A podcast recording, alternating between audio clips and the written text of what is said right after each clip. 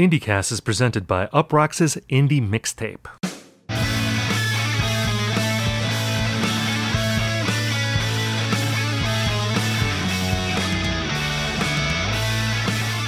Hello, everyone, and welcome to IndieCast. On this show, we talk about the biggest indie news of the week, we review albums, and we hash out trends. In this episode, we're going to be looking ahead to the fall of 2020 and previewing some of our most anticipated albums of the season. My name is Steven Hyden, and I'm joined by my friend and co host, Ian Cohen. Ian, how are you? Well, I, I think every week uh, I just kind of see like just how grim 2020 is, and my example is that earlier in the week, the the big tweet prompt was post a picture of yourself from January 2020. Uh, where you were unaware of what was to come. Now, I had no pictures of myself at the time. I did have a video of Dogleg playing, playing Kawasaki backflip uh, opening for Glass Beach. That was cool. That being said, it just really drove home how the acceleration of nostalgia. Uh, it's like, man, remember January 2020? This that was awesome, man. We were all like sitting around listening to that Destroyer album that came out, and um, it just makes me realize, particularly with this show, like if the trend holds, we're going to be looking back at this like, man, remember September 2020? Those were the good old days. What the heck were we doing looking forward to anything? So that's the kind of state I'm in right now, Steve. How about you? Yeah, you know, it's so funny that like January 2020 now is this sort of halcyon age that we all look back to with such nostalgia because I feel like at the time, you know, people were just complaining about Donald Trump Everything. or you know whatever else was going on in the world at that time. Uh, but you know, it's fun to look forward to the fall here and, and, and all this music that's going to be coming out. I'm I'm curious. Like you're in San Diego, do they Uh-huh. actually have autumn in San Diego? Is there any like distinction uh, to this season? So we don't really have like fall, like autumn per se, with like the change of the foliage and so forth, or football for that matter, since the Chargers left town. But we do have like June gloom and also kind of like May gray as well. So those are like weather specific patterns that are like, uh, are native to San Diego. So we don't get fall, but we kind of get that like really wistful time. It just so happens to ha- go on while everyone else is experiencing summer. Okay, so like I guess mm-hmm. instead, so instead of it being like 78, it's like 70 like four degrees. It's it, yeah, it's like 68 all day Oh, and for like five straight weeks, and it's like there's not a, the sun's not out, and maybe one time it rains, and then in the winter there's like two days where it just like torrential downpours and everything gets muddy. So I mean, we got it we got it rough out here, man. yeah. Well, no you know, time, no time to barbecue. Well, actually, that's not true. We could barbecue like 300 days of the year. Yeah, I was gonna But- say like I live in Minnesota and everyone knows what it's like in Minnesota in you know the wintertime. We're actually my wife and I are actually talking about buying some heat lamps so that we can hang outside in the winter and uh, I you know I can grill out more and all that stuff. So yeah, we have to revert to heat lamps just to go outside where I Well, live. I just realized why did we not call this podcast "Looking California" and "Feeling Minnesota"? like, That's I, I don't know. That's a major missed opportunity. ah, I- oh well, man. yeah that well yeah you know again you know looking at this year and i, I don't want to dwell too much on this before we get to our fall preview because i'm sure we're going to be talking about this later on uh, this year but just looking at 2020 overall i gotta say like i think this is like a pretty strong year for music and and i tend to be a little resistant to making proclamations like that because i really think that every year is a strong year for music if you know where to look. Yeah, and and there's also always disappointments in a particular year, so you could always make the case that maybe a year is down if you're looking in a bad area. But I don't know. I just feel like for all the terrible things that have happened this year, it seems like there's been like a pretty consistent week in and week out turnout of like records that are pretty strong. I, I, don't know like how you feel about that. I mean, do you, do you have any like, kind of general feelings about this year so far? I, I think this year has been really strong for the narrative. Like there have been a lot of um, you know big time albums that people have really rallied upon. Now, as on a personal note, it just seems that even like when a record comes out and no matter how much I like it, uh, it I tend to it kind of slips my mind like two weeks after it comes out because usually like I talked about this uh, with bands who are releasing albums now as compared to 2018. And if you're not touring or if you're not putting out like videos or what have you, uh, it's really tough to stay in people's minds. And uh, even records like I truly love, so that's going to be in my top 10. I have to like remind myself to listen to that only because, you know, like it, they kind of have to fade away for a second. And also because I'm just trying to find new things. But I think this year, like, you're you're right. There's no such thing as a bad year, but I think there are some years you can look back, like 2010, for example, or 2012, where it's like that was a year for a lot of big records, like a lot of real consensus, uh, kind of meaty records, and um, that's definitely been true of 2020 thus far. Yeah, and you know, I think you're right in that, and this is, I think, just a function of the way the world is now with social media and streaming music. That like it seems like albums have less of a time in the spotlight. That you have, you know, maybe a week where people are talking about it a lot and it seems front of mind and then it fades away. However, there are a couple records that I feel like I, I see people bringing up consistently, like the Phoebe Bridgers record, for instance. Oh, of course, yeah. Or like the Waxahatchee record, St. Cloud. I feel like comes up. People seem to be listening to that consistently through the year. So you know, I, I think you can already see the albums that are going to probably be the uh, you know sort of benchmark records of the year. And then of course, yeah. there's always the albums that um, are you know maybe not as paid attention to in the moment, but then they end up being really huge uh, when you look back on the year. So you know that's always fun to see how that develops. But before we get to that conversation, because I'm sure again we're going to be talking a lot about 2020 retrospective things very soon on this podcast. Let's look ahead to the fall of 2020. We, we're each going to talk about five albums that, for the most part, we're excited about in some cases they're just albums that we think are going to be notable uh, even if maybe we have mixed feelings about them like you or i but uh, why don't you start? What is the first album uh, on your list? All right so uh, first album on my list is i mean if uh, at the risk of playing too much to type it's the new deftones album ohms which comes out in about four weeks on september 25th so deftones is a band uh, that can take four years between albums, but they're always kind of there. I don't think I go more than like three days without like a rank the Deftones albums sort of tweet thread going on. uh, they, I mean, they haven't gone away since Gore, which was their last album in 2016. They had the Dia de los Deftones Festival in San Diego of all places. Like I think that is so indicative of what Deftones are about. They have this awesome festival that had like Doja Cat and like Megan Thee Stallion years before they topped the Billboard charts. They had like Hum and Gojira and Rocket from the Crypt and they had it in San Diego, like at Petco Park. This just like really cool thing, but with like a really uncool packaging, and that's Deftones for you. But um, you know, with this new album, um, I'm excited about it because they reunited with Terry Date. He's the guy who produced the first four Deftones albums, including Around the Fur and White Pony, and also Alice in Chains Dirt. Um, I got to talk to these guys for this project I'm doing, and I brought up to them this tweet about how they're more influential on indie rock than the Velvet Underground at this point. I mean, they all laughed it off and they're like, this is absolutely ridiculous. But if you look at like every heavy band that tries to play kind of pretty, uh, like on Run for Cover or Triple Crown, there is like no heavy band that doesn't acknowledge the Deftones' influence. And uh, between them and Hum dropping a record this year, I wonder if a lot of those bands kind of wish they held off. That being said, um, this one I'm excited about because uh, Steph Carpenter, he's the guitarist. He was playing an eight-string guitar, and if you think if you look at the video for the title track, he's playing a nine-string guitar now. This one, is, this it, I just get carpal tunnel just looking at it. But this record, I'm excited about. A because it's a new Deftones record. They've never put out anything that is remotely mediocre. Even if I think their game-changing days are behind them.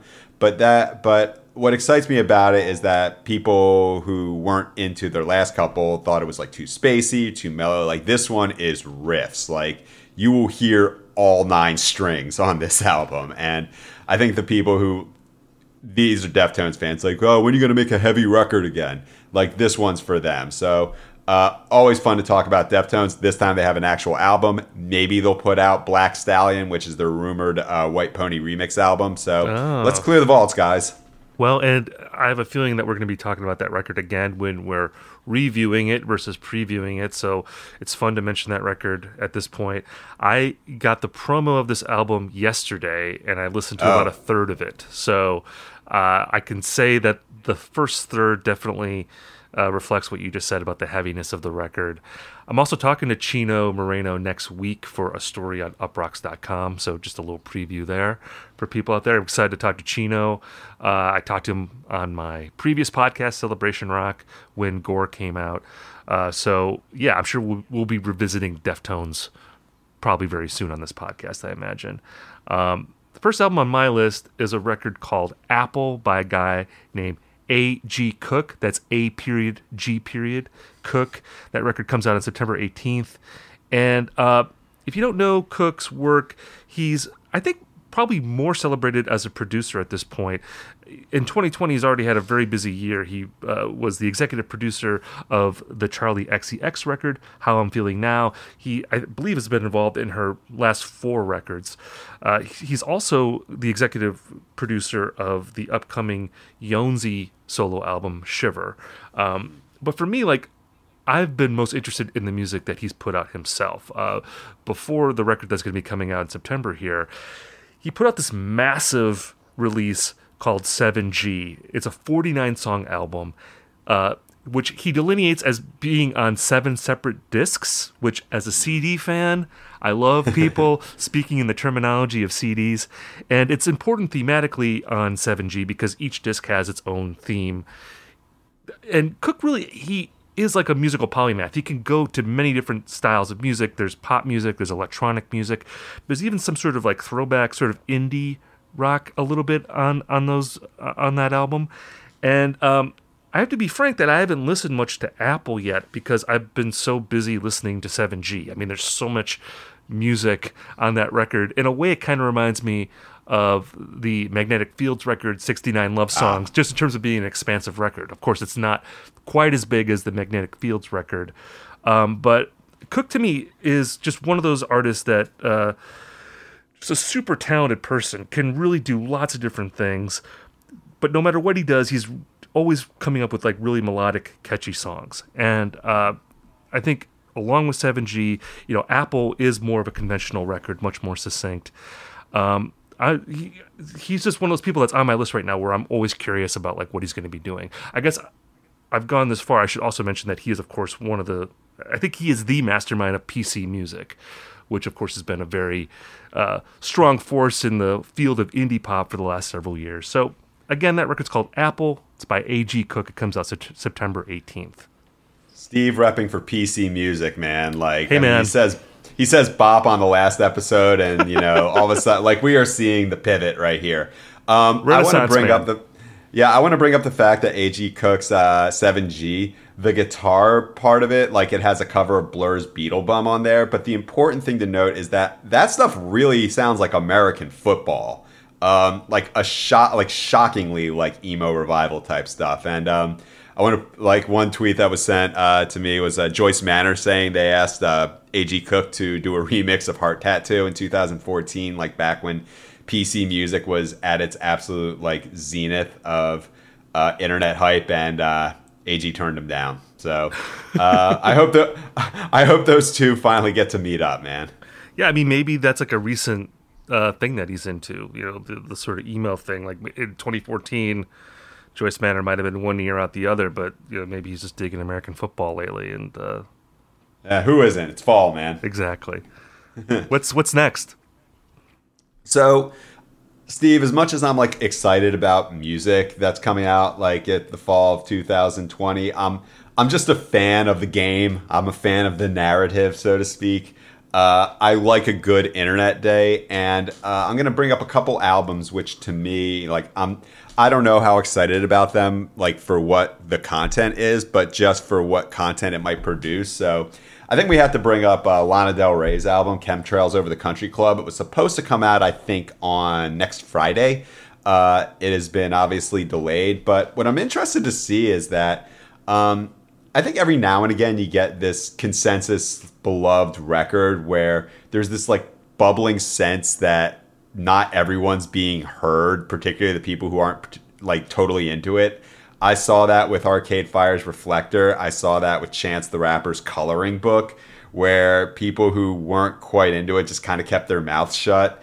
Um, and I think maybe that's sort of the case with Norman fucking Rockwell. I mean, it's a. I think it really played the role of 2019's album of the year really, really well.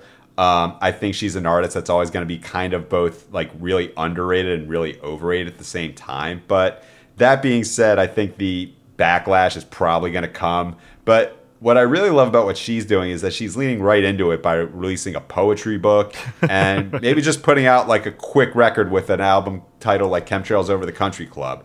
I'm interested just to see if there's any residual uh, backlash from the last album, but also just to see where she goes from this point because. Um, in a lot of ways, Norman fucking Rockwell was the culmination of the 2010s, and just interesting to see like where how she pivots into this new decade um, that she kind of predicted throughout her past work. Yeah. I mean, it's interesting to me, like with uh, Lana Del Rey, because you know, you mentioned Chance the Rapper and Arcade Fire. I think the difference with Lana Del Rey is that like those artists had a honeymoon period where critics really loved them, and then uh, you know there was this sort of exhaustion that set in that I think also coincided with them putting out like kind of lousy albums.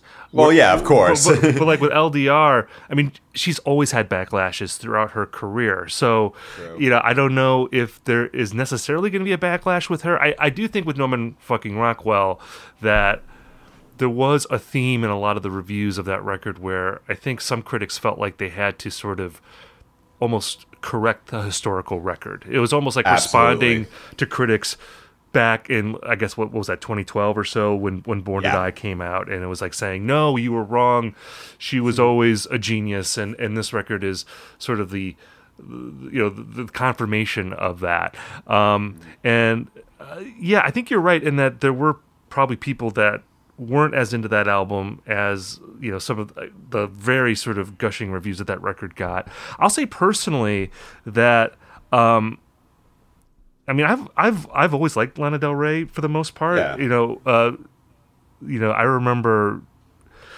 being sort of mixed on Born to Die, but then like you know when she started putting out the records after that, she really kind of showed that she was like a really great songwriter in a lot of ways and had like a really well developed kind of fascinating persona. And again, I mean, she gets compared to Father John Misty a lot. I think like him, she is like a genuinely interesting, larger than life star in the indie world where there aren't a lot of people like that and that's what's so appealing to her about that for her but yeah i mean not only did she put out the poetry book but she also kind of went out of her way to like uh like bite the hand that feeds her in terms of critics like like she kind of oh, went yeah, at that. the critics a lot like uh which i understand from her perspective i you know because I mean she's been beaten up a lot over the years by critics, and so now that critics love her, I could see her just saying like, "Well, I, I didn't need you back then. Why do I need you now? I, am not going to suck up to you now just because you're writing nice things about me." Uh, so yeah, it'll be interesting to see a if that record is as good as Norman fucking Rockwell, and b if like critics are going to be as receptive to it as they were. Uh, yeah, it, it's just it's just a stimulus package for the narrative, you know. Like every now and then, we we we, we kind of need that as like you know critics who have seen their freelance budgets really slashed. Uh, it, it it just she really helps out the people, you know, a good person for the economy. Yeah, exactly. Uh, all right. So, and the second part of it um, is uh, so one of the best tweets of music criticism I've seen uh, since Ryley Walker made fun of uh, King Krule uh, is this um, this individual named Ivan. His uh, their uh, Twitter handle is Joanna New Sum Forty One, spelled as it sounds.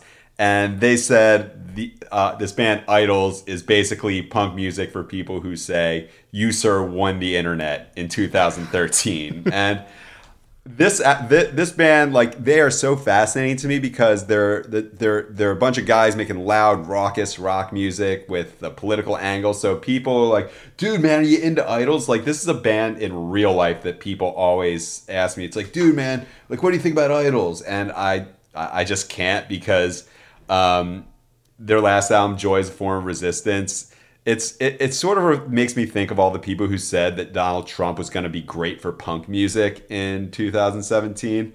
And if there's any, they have a new album called Ultra Mono coming out uh, on September 25th. I'm looking forward to it just to see what people write about it because the last album, you know, it had themes of being against, uh, you know, they were pro immigration, they were against toxic masculinity, which, I mean, if you have to learn that from an IDLES record, so be it. But um, it, it, it just makes me think of, like, when I look back on 2017 to 2020, uh, the kind of resistance humor, like where people are like, John Oliver eviscerates Donald Trump, like all these things that, you know, seem really impactful in the moment. It's like, this is not going to make a lick of difference, dude. Um, and, you know, if there's among the many reasons I'm hoping for a Joe Biden victory is that maybe this style of uh, humor or music or posting might go away for a while. That being said, I'm just, I said that being said a lot. I don't know what's up with me today. Um, but with this record, I'm just interested in seeing like whether people still are relying on IDLES to be the voice of conscience in rock music. So, um, yeah, if nothing else, I'm just interested to see how easily critics are suckered by a narrative. Yeah, you know, I can't say that I have a strong opinion one way or the other about IDLES. I've listened to them. I think it's fine. They remind me of that newish band F- uh, Fontaines DC. I don't know if you've listened oh, to that band. Yeah. Where it's yeah. the same sort of like it's like that European punk that I feel like music critics like, but I don't really see making an impact outside of those circles. Oh, Maybe not, I'm wrong. No way, no way, man. That that there is so much of an in real life imprint with these bands. Like you go to a pop show, you'll see Idol shirts. You go to a Joyce Manor show, you'll see Idol shirts. They have an enormous in real life footprint. Same right. with Fontaines DC. Well, then I stand corrected, but I don't know. It's like I don't dislike it, but it doesn't really make a strong impression on me uh, musically. I always feel like these bands are uh, you know, they get an A for effort and A for sort of like their politics and, and their attitude, but like the music to me is always sort of like B minus. And to me, it, it just kind of gets people who like it, it, just directly speaks to like the 35 year old who like kind of skipped over rock music for a little while and it's like oh yeah rock is back man because it sounds like you know british post-punk right and yeah it, i feel like i'll get twitter messages sometimes about like like why isn't IDLES the biggest band in the world? And I'm like, well, I think it's pretty self evident like why they're not. And again, nothing against them. It's just you know, we are long past the point where the pop world would even give the society the, has progressed yeah. past the need for IDLES. right. Well, anyway, okay, so let's go. Let's get out of backlash corner here and get back to albums that we're excited about. Yeah, I am excited about the new Sufjan Stevens album, The Ascension, that comes out September 25th. And you know, it's interesting with, with, with Stevens because I feel like in a way he's been as prolific as ever in the past few years. Of course, he wrote the Oscar-nominated song for "Call Me by Your Name," performed on the Oscars. Even he also put out that like weird like new age record. Is it like Aporia? I think it's pronounced. Uh, that it was a collaboration with his stepfather uh, Lowell Brahms that came out earlier this year, which is a record that I I know I've heard, but I can't really remember much of it. So, but anyway, it definitely exists. It definitely exists. Um, but I feel like for a lot of people, like the last like real Sufjan Stevens record was Carrie and Lowell, which came out in 2015.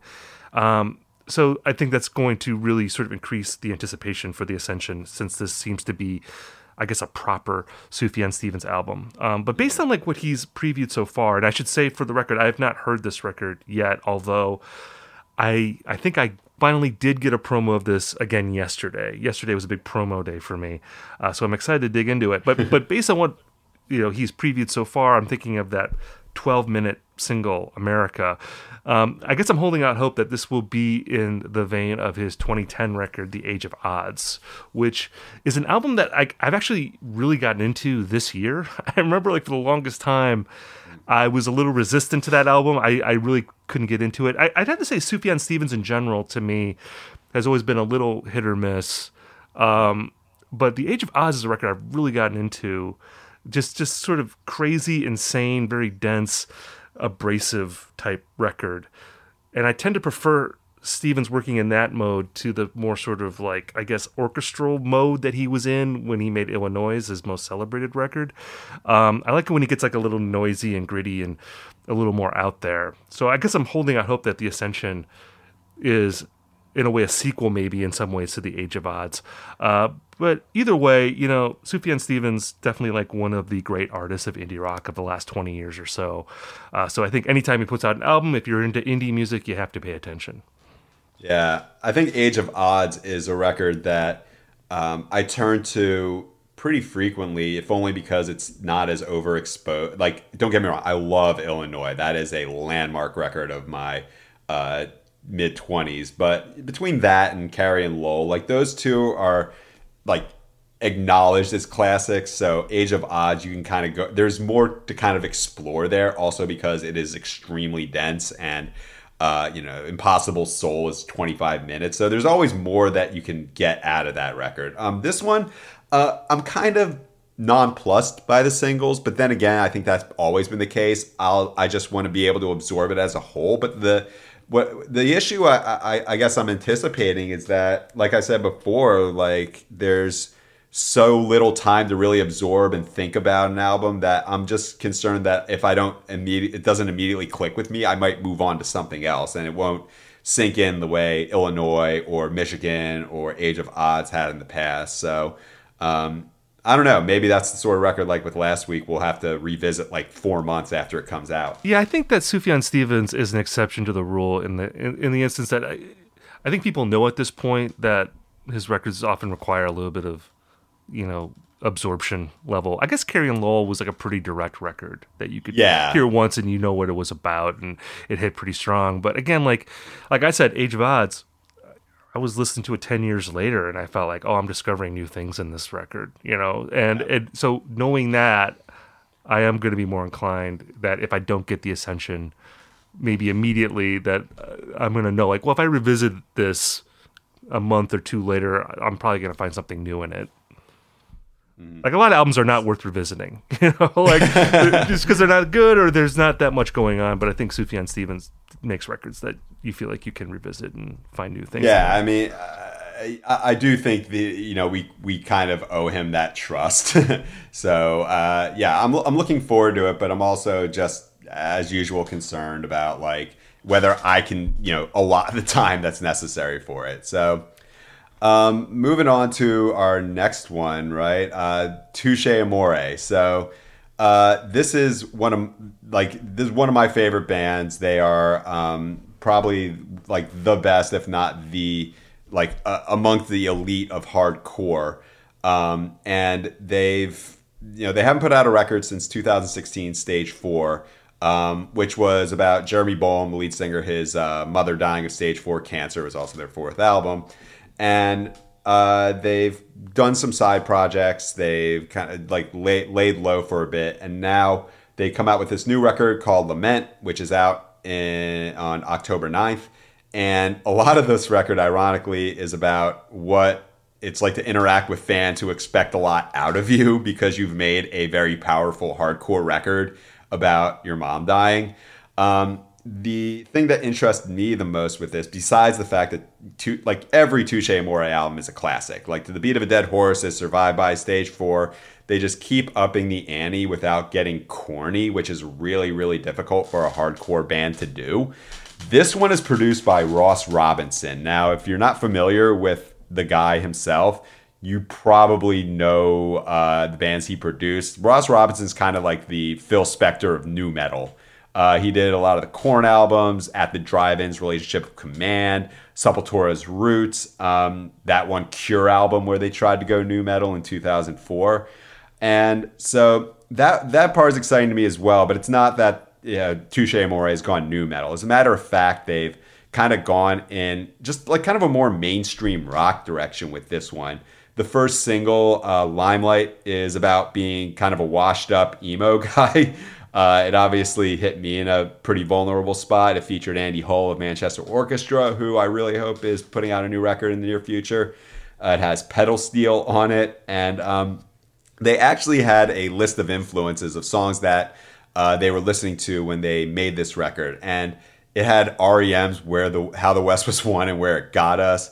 I believe it had the Traveling Wilburys on it. It also had uh, there's a lyric on this album about how uh, "Counting Crows Round Here" isn't quote almost perfect song. Oh man. Uh, there's speaking the my language song, here. Yeah, there's an and the last song talks about how uh, he's still really into the Coen brothers. Oh, um, dude. and yeah, the, if you look at the influences list on this album, it is basically like indie cast porn. Yeah, dude. It- it- I want to invite him to come It- over for a beer, man. Let's, hang, let's do a socially distanced hang in the backyard, Yeah. man. and and they're real about it. I mean, they're they when I when I've seen him out at shows, he has um, I I believe it's like a big Leonard Cohen songs of love and hate patch on his uh, jacket. So I mean, I always get worried when hardcore bands inevitably do their Leonard Cohen thing because then that means they start to move away from their strengths. But with this album, it's just a band that somehow keeps getting better and better and more accessible. But jeremy bolm still sings like he did on the first album. So i don't think it's going to be the sort of thing that uh, becomes a massive like a massive hit amongst the critical community. It's just going to people who are already into this band are just going to lose their minds over Yeah, it I don't. but- I don't feel like referencing Counting Crows is like the way into most music critics' hearts, but it is a way to get into the hearts of IndieCast. So I'm appreciative of that. And I've not heard this record yet, but I've always liked this band. And I'll, I'll just say too that for people out there who maybe don't listen to hardcore bands, Touche Amore, I would say, is a band that is able to take that framework and do something really interesting with it. Like they're not just doing this sort of straight ahead hardcore thing, as Ian has suggested by describing the new record. They are bringing other influences into the fold that I think make the band a little bit more palatable for people who maybe don't normally listen to that kind of music. So definitely put that record on your radar. I think it's going to be really great. Uh, the, the next record on my list is an album that I know that we're both excited about. It's called Live Forever by a guy named Bartees Strange. Uh, Oh, yeah. I feel like in the sort of punk emo corner of the world that Ian so much spends so much time in, this might be like the most anticipated album of the year, or, or at least like one of the most anticipated albums of of, of the fall season. Uh, for those who don't know, Strange is a uh, Washington D.C. based singer songwriter who I first heard about earlier this year when he put out an EP called "Say Goodbye to Pretty Boy," which was a five song collection of reimagined tunes by the National. Uh, so of course I was going to be on board with that. Uh, "Live Forever," however, is his first LP and first album of original songs that he's putting out. And um, I feel like we're going to talk about this probably in another episode in the future. So I don't want to review the album too much, but um, I, I wrote a fall preview for uproxx.com this week, and I described this album as sort of having like, you know, if, if there was like a mood board for this record, I would say that there's like Death Cab for Cutie over here. There's a, like a little bit of like a Frank Ocean thing going on, and maybe even like you know a little bit of like the killers in there you know added for for, for good measure it's a record that i you could definitely hear the emo influences on it but he's also bringing in like some really cool sort of r&b flourishes and I, I would say overall the record has like a real sort of anthemic fist pumping quality to it. Uh, it's a record that really appeals to the head as well as the heart type album. And I'll leave it at that because I, you know again I think we're going to talk about this later on but yeah, th- definitely put this record on your radar. I, I would definitely say that in terms of like debut albums this is one of the ones to really look out for in 2020 Yeah. Yeah, this guy's the, the real deal. He was also uh, used to be in a band called Stay Inside that we talked about on our sleeper albums Ah. uh, list from last year. So yeah, when he was in Brooklyn. But um, yeah, the the goodbye, say goodbye to Pretty Boy. I love that album because it take, took national songs that I already loved and it kind of made him sound like foxing.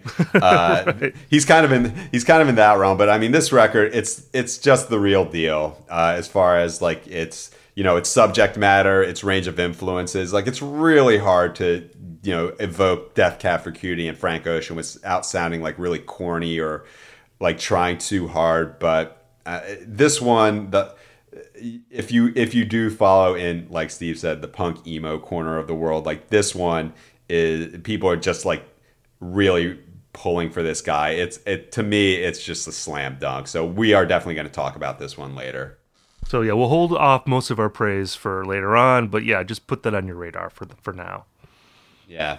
So the next one I want to talk about. So uh, this is an, it's a 20 year old Filipino British artist called Beabadoobee. Um, I have no trouble saying that name because I mean just look at some of the other bands I love. um, like I have said, Guitar Fight from Cooley Fooly out loud, so I have no no platform to find fault with people's names. But anyway, so uh, this is an artist most people might know from her guest vocals on uh, "Deathbed" by an artist called Powfu. It's a tick. It's a big. It's a big song on TikTok. I think it has something along the lines of 650 million Spotify plays. Jesus. Um, I mean, this is the new, this is the world in which we live. But um, she also um, is on the 1975's Dirty Hit label, which is a really interesting uh, collection of artists because you know, Matty Healy makes it very clear that he doesn't want like he when with this label he's signing like basically not white male bands like his own. Um, and I think a lot of the bands on this label have the spirit of the 1975 and that like all like all music is equally on the table. Like Rina Sawayama like did a little bit of nu metal on her new album. You have like Japanese House, which is kind of going more for like an 80s synth pop sort of thing. And the, it, I mean, if you want to feel really old, um, I read that she was first inspired by Kimya Dawson on the Juno soundtrack to make music. And what excites me about this album, I mean, I like her songs, but it's it's kind of a combination of I see an artist like this and I feel really super old. Like there's this entire world of like TikTok music and Zoomer stuff that I just cannot process at all. And yet she also has a song called I Wish I Was Stephen Malkmus. And you listen to the singles from her upcoming album, Fake It Flowers, which is out in October. And um, it, it, it makes me think that I'm either like, uh, this might be the one like Zoomer album that I can actually like kind of relate to or I can actually process because so much of it is taken from a 90s kind of alt rock sort of sound, like particularly like late 90s alt rock. And I think what this album might prove, uh, this is kind of, this has been something that's circling in my head a bit, but I think if we look back on the last five years, I think that Soccer Mommy's Clean might be the most, if not influential album, indie rock, uh, indie rock album of the last five years, at least the one that kind of showed the direction in which we're going because now you hear like late 90s Sheryl Crow, uh, New Radicals, like late Veruca Salt as kind of being like primary colors for Zoomer music. And um, look, I've heard a lot of like really uh, mediocre uh, facsimiles of uh, Clean. But you know, with this one, I think it might take things a little bit in a more oh, like um, extroverted direction.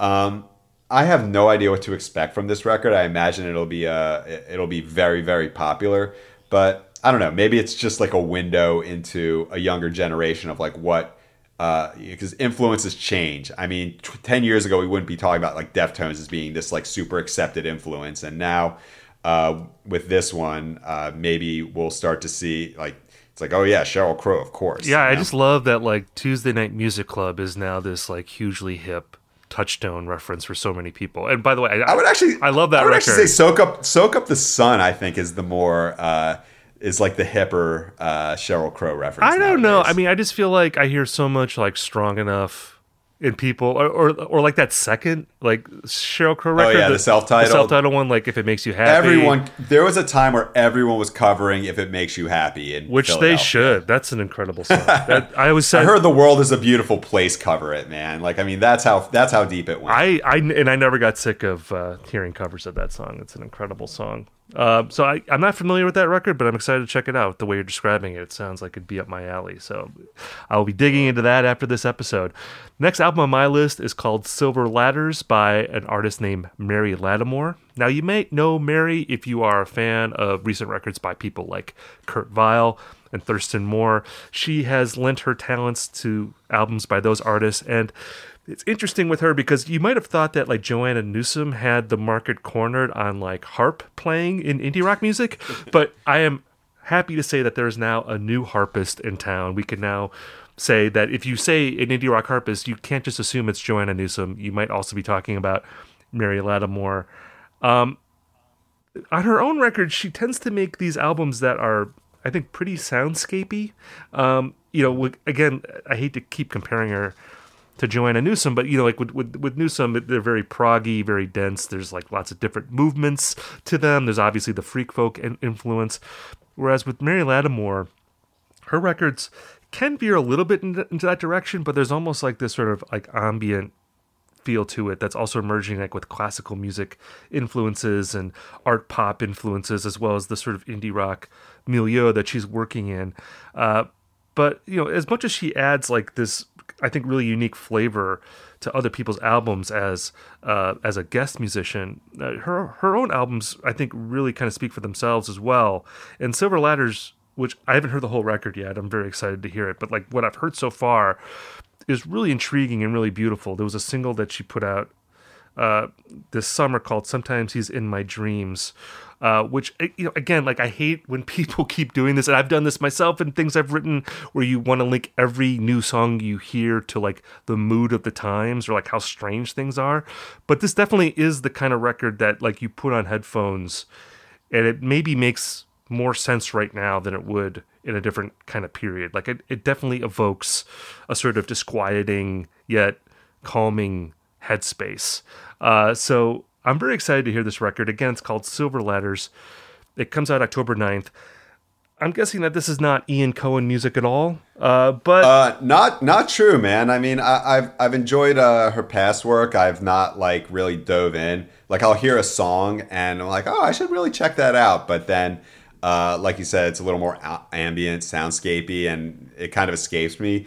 I think the real lesson from this discussion is that we totally need a third harpist, man. Like we we need someone else to. We, we just need more people playing harp so we have different comparative points. exactly. More. It, more it, harp it, players. it makes me. Th- it makes it makes me think of like uh, when I remember back in the day, I read this interview with John Popper of Blues Traveler, and like no one had any frame of reference to compare his harmonica playing, so people said he sounded like Bob Dylan and he he just found that to be so insulting because you know like Bob Dylan just like plays kind of huffing on it, and whereas uh, John Popper was a uh, like a maestro of it. So more, please, it, it's we actually priced a harp recently. It costs about five hundred dollars to get the cheapest one.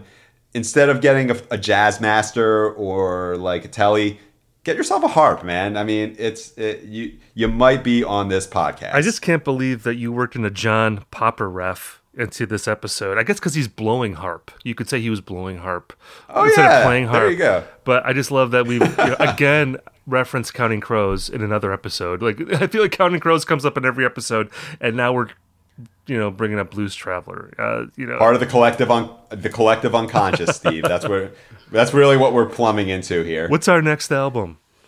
All right, so this is in this this album. It's kind of a, a grouping. Um, I, I feel as if I'm a little bit inauthentic with this episode because the albums that I'm probably gonna love are the ones that I'm looking forward to. Either haven't really been announced yet or are just gonna like come out of nowhere. Particularly if we're talking about the punk and emo world, they aren't usually privy to like three month rollouts. Um, but there are a couple albums I just want to kind of mention real quickly. Uh, Golfer, uh, a Toronto, uh, a, Cana- a, Montreal band uh, on Top Shelf. Their new album is I'm really excited about it. Like, get to know a band called Record Setter. They're from Denton, Texas.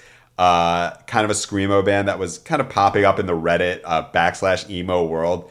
Their new album, whenever it comes out, it's probably like top 10 for me. And that's what what happens with all these bands is that you know the album exists and then they're just probably waiting around for a label to sign them or something like that. They're like yeah we're just trying to figure out the label release and maybe we'll drop it around halloween or something like that. For to follow these bands is you know frustrating and exciting because uh, they you, you never know if they're actually going to put out a record or break up or just kind of fade away for lack of interest but um, those and also a band called nice Three Eyes period at the end from Minnesota. Stoked for that one as well.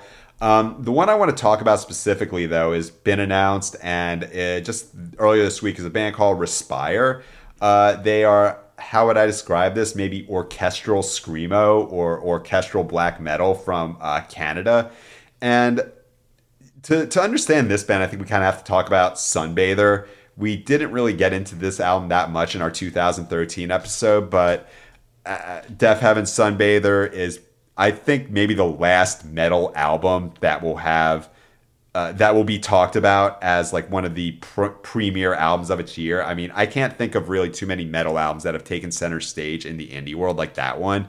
Uh, and what it did was it combined black metal with shoegaze and post rock in a way that was super accessible. Now, as much of a game changer as that record was, it was also really easy to copy. Um, and so when you hear a band with like black metal howls, but like really spacey guitars, it's kind of hard to impress anyone anymore.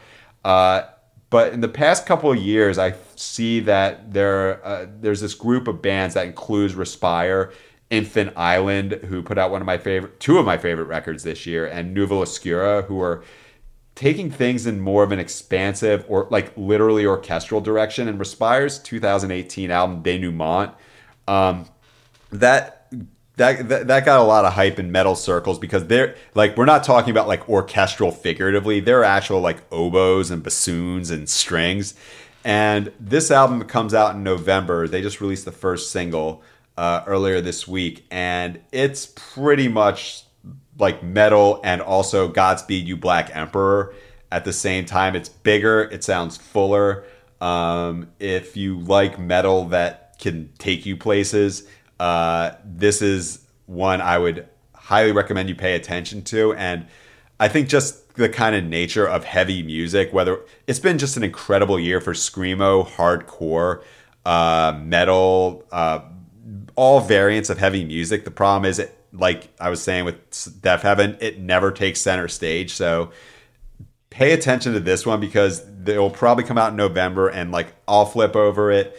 Uh, Tom Breihan at Stereogum probably will as well. Yeah, and maybe like the and maybe the two other big metal like people who follow follow metal. Like there's going to be a handful of people who flip over it, but it is sort of niche. Yeah, I mean, I think, I, Not, and I feel like that's by design a lot of the times. I, I think the difference with Sunbather was that it was a record that was reaching out to people who don't listen to that kind of music. Whereas I feel like, uh, uh you know, if you're talking about the screamo world, hardcore world, the metal world, the bands there tend to cater to people that already like that kind of music. So it's instead of maybe like really kind of pushing the ball forward in a way, it's about reiterating things that the genre does really well. Which, if you're in that world, it's great because you're always going to find bands that you really like and like aren't going to be doing the crossover thing. Like even you said before, like you get a little wary if there's hardcore bands that are sort of venturing outside their lane too far it, it, it, it kind of becomes a drag if you're really in that scene.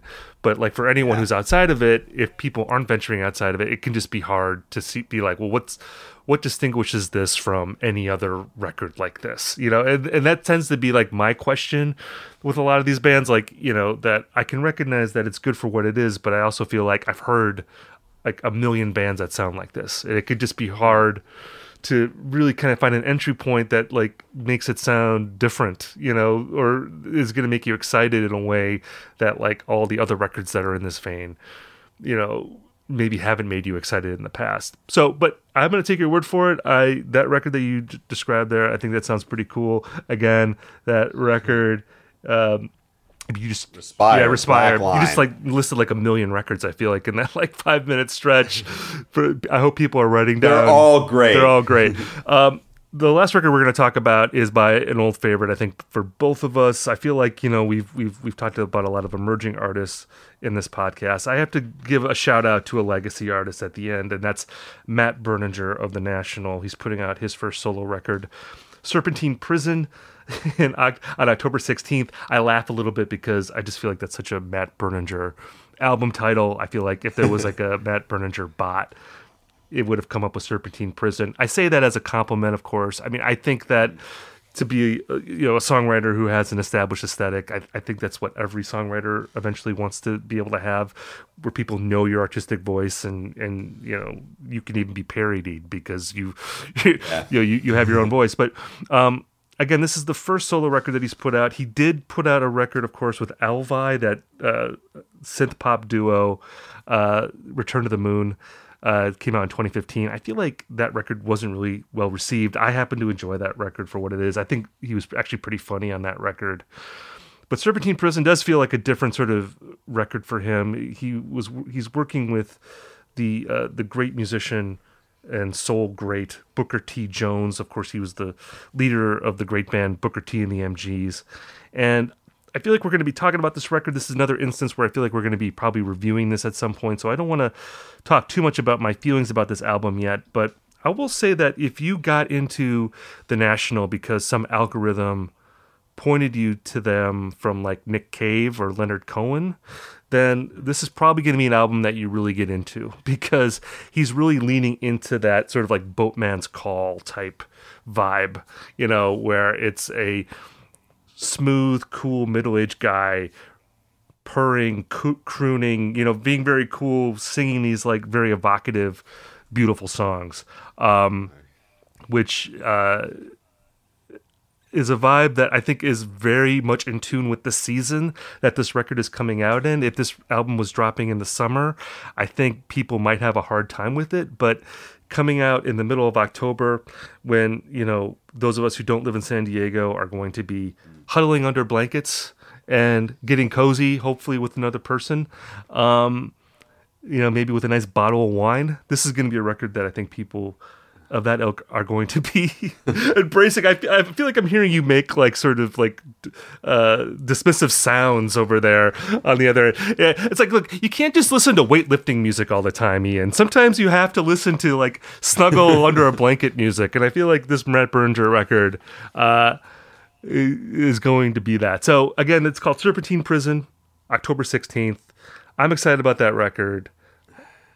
Me, look, man. uh, I think it's worth pointing out that two of the artists that we've covered thus far, like Bartees Strange, he covered an entire EP of national songs, and Touche Amore, I believe, covered Available uh, back on uh, a single in maybe 2012 or whatever. But to me, it's like Matt. I hate to. I feel like he's been the least interesting part of the national for quite some time, and I feel like there's kind of a path of least resistance in kind of going towards the Nick Cave, like Leonard Cohen sort of thing. Like, let me.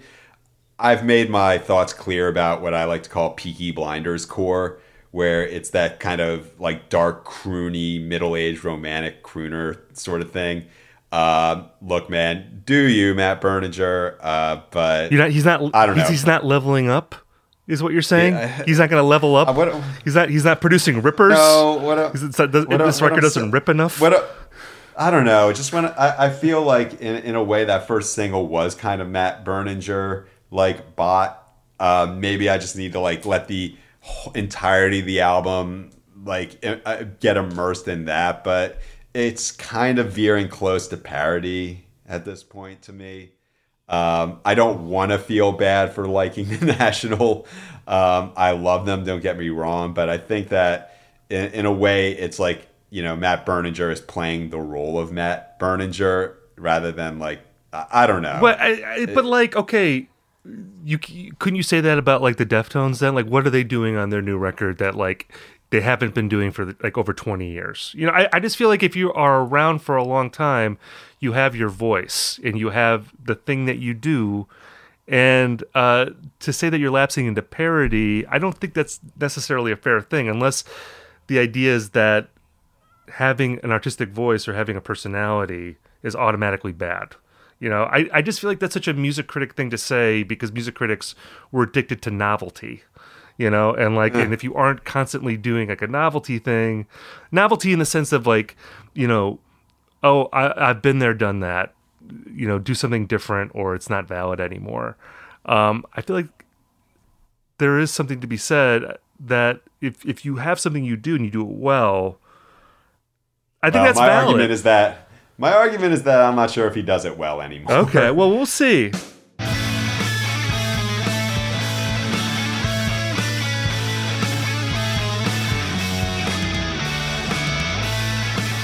All right, so we've reached the part of the show where Ian and I like to recommend something that we're into right now. We call it Recommendation Corner. Ian, what do you recommend this week?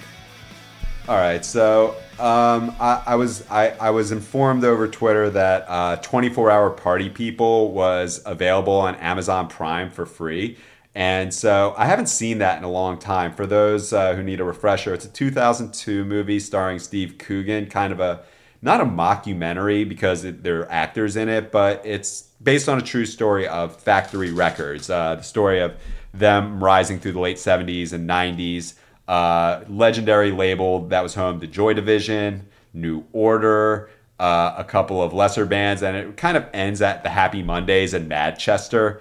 Um, what they don't mention is how like kind of grunge and alternative sort of killed it, and also their shady business practices. But um, to see a movie like this in 2020, it's not like debaucherous in the way like uh, you know Motley Crue's The Dirt is, but there's still like a lot of drugs, a lot of uh, weird financial things like you know New Order's Blue Monday like lost money because the label invested all their uh, money into a club uh, that was losing money because everyone was doing ecstasy and not drinking alcohol. Um, but watching this movie, not only do I feel nostalgic about you know the the the the, the music itself, all of which is you know for the most part incredible. Uh, I kind of like. I, wish like man. I would have liked to have been a raver. I mean, not really, not a raver, but just someone around, uh, you know, in the early '90s in England, because like Manchester, that combination of like dance music, but also like psychedelic rock, is still one of the most promising nodes of you know indie throughout uh, you know the past several decades. And if any band even remotely touches on it, like Screamadelica or the first or the third Happy Mondays album, Thrills and Pills and Bellyaches, I'm gonna listen. Um, the Happy Mondays, by the way, you, I think you just need to watch that movie just to see them uh, record a failed album in Barbados where uh, they they brought like they bought four weeks of heroin and it got destroyed in the airport. Right. Um, but you know, listening like watching this, I'm like, how can I like really justify listening to a bunch of like dudes in Philly with dad hats singing about anxiety? You know, Right. it's like man, it's like God, man. It's like uh, it's like how how can I how can I really go with music this earnest and like kind and and loving when there's the Happy Mondays out there? You know, Different. Now, I I just want to say that I'm pretty sure you heard about this because I tweeted about it. Because I watched this movie. I I also watched this movie last weekend. And I watched it back in like 2004, back when dance well, punk yeah, was becoming a thing. Well, yeah. I mean, I saw it back then too, but I'm just saying that like I tweeted about it because it just left Amazon Prime. It was like I think Au- Ah. August 31st was the la- so I was saying like you should watch this movie because I, I I noticed that I was about to leave, so I was like, oh, I haven't seen this movie in years, and I rewatched it, and I think you could still. Uh, someone told me that there's like other subscription services where uh, you can uh, watch it for free, like not Netflix, but like one of those like like uh, you know like there's Quibi or uh, not Quibi, but there's other there's uh, yeah there's like you other could watch things. 15 minutes of it. It's not Quibi. There's like other streaming services that are sort of like down market that like have movies that like I think you have to watch commercials every now and then to see them online. But yeah, I also just really loved rewatching this movie, and it did send me down a rabbit hole of listening to factory, uh, listening to factory records bands. Uh, not so much Happy Mondays, although I do like Happy Mondays. And I will say too that like if you're looking for Happy Mondays, Dirt, the Chris Frantz book from Talking Heads, his book Remain in Love. Oh, they, yeah, because There's a lot of they Yes, recorded. Uh, they recorded that album. Yes, Yeah, they did Yes Please, which was like the most infamous record, uh, uh, you know, where Shaun Ryder was like, again, like he was, um, he was a heroin addict and they couldn't get heroin down there. So then he started smoking crack. Like in, I think they were in Jamaica. and sell and selling Eddie Grant, uh, who did Electric Avenue. They sold his furniture. Right, but I but I've actually been listening a lot to New Order the, the past week, Yeah. just uh, because I've always loved that band, but I've never really dug deep into their albums. I've always just listened to their hits, basically. That that sort of essential greatest hits album that they have called Substance is like such a just essential collection of '80s, you know, sort of synth rock music. But you know, digging into albums in particular, like. Brotherhood, I think, is a really great record, and of course, you know, Power, Corruption, and Lies. That's a classic album from '83. Uh, so yeah, it, that movie's great, and it's a great portal into so many just wonderful bands that Factory Records was involved in. Um, the uh, recommendation I'm going to make uh, this week, and I it's going to sound like I'm trolling Ian after our Matt Berninger blowout before, but uh, I'm going to talk about uh, the new record by Bill Callahan, Gold Record. Um, Bill Callahan, of course, you may know him from Smog. He's been putting out records for nearly 30 years. I think that he is like one of the great living singer songwriters, certainly in indie music uh, of that time. And you know, there was a period where he didn't put out a record for a while. Uh, there was like a five year gap between. Actually, I think it was a six year gap between Dream River Yeah. in 2013, and then he put out a record called Shepherd in a Sheepskin Vest that came out in 2019. That was a double record. And you might have thought, like, oh, he's putting out an album with 20 songs. It's going to be a while before he puts out a new album. But here he is again with another record uh, one year later. A, a much shorter record. It's only 10 songs. Um, but I would say that for me, this is a record that that probably speaks more to me than to you because I am. Uh, you know, I'm a dad, I'm a husband, I have kids, and this record really speaks to that. You know, I, I, I have a review of this album that that came out today, where I liken the ambience of this album to like sitting in a house at night and hearing the sounds of people sleeping all around you, the, the people that you love most in the world. Like that, that kind of ambience, that kind of quiet, still, but contented type feeling. And uh, I think that record really has this. It also reminds me a lot of the songs of John Prine, which I think is a kind of a new development in a way for Bill Callahan, where he's really great at writing these sort of like miniature stories about average people going through like a mundane life, but then something extraordinary happens in the course of the song that maybe you don't quite expect. Like there's a song on there called The Mackenzies that I really love, where it's just about him hanging out with his neighbors all day long. And it's a really funny song, and then it kind of takes a tragic turn at the end that is is, is a gut punch uh, to to some degree. But Bill Callahan to me, he's like one of the most consistent artists in indie music. Um, I can't really think of like a bad record that he's made. He's certainly made albums that are better than others.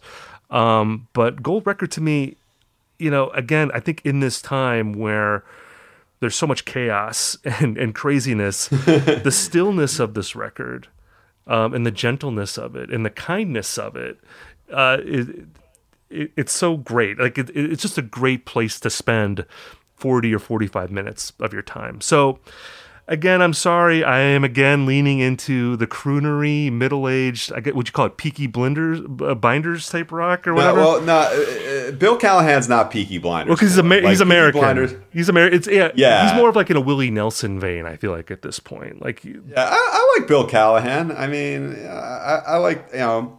I, I particularly loved. Uh, sometimes I wish we were an eagle in Apocalypse, and um, you know, I'll listen to this record in, in, a way like I I'm not bored by him. Just I get sometimes kind of bored by artists who are subject to like universal acclaim. Uh, and so, I mean, I'll, I'll listen to this. I'm excited. Uh, I'll do it. You know, I'll do it for for for the discourse, man. Because above all else, but, I love the know. grudging surrender in your voice right now. There's just like this grudging, like, all right, fine, I'll listen to another great album by Bill Callahan. He twists my arm. It's great. Uh, this has been another episode of IndieCast. It's always fun to talk about music with you, Ian. I look forward to doing it again next week. And until then, yes. Thank you for joining us on the show, and we'll be back with more news and reviews and hashing out trends in our next episode next week. And if you're looking for more music recommendations, sign up for the Indie Mixtape newsletter. You can go to uproxx.com backslash indie, and I recommend five albums per week, and we'll send it directly to your email box. Thank you. Peace.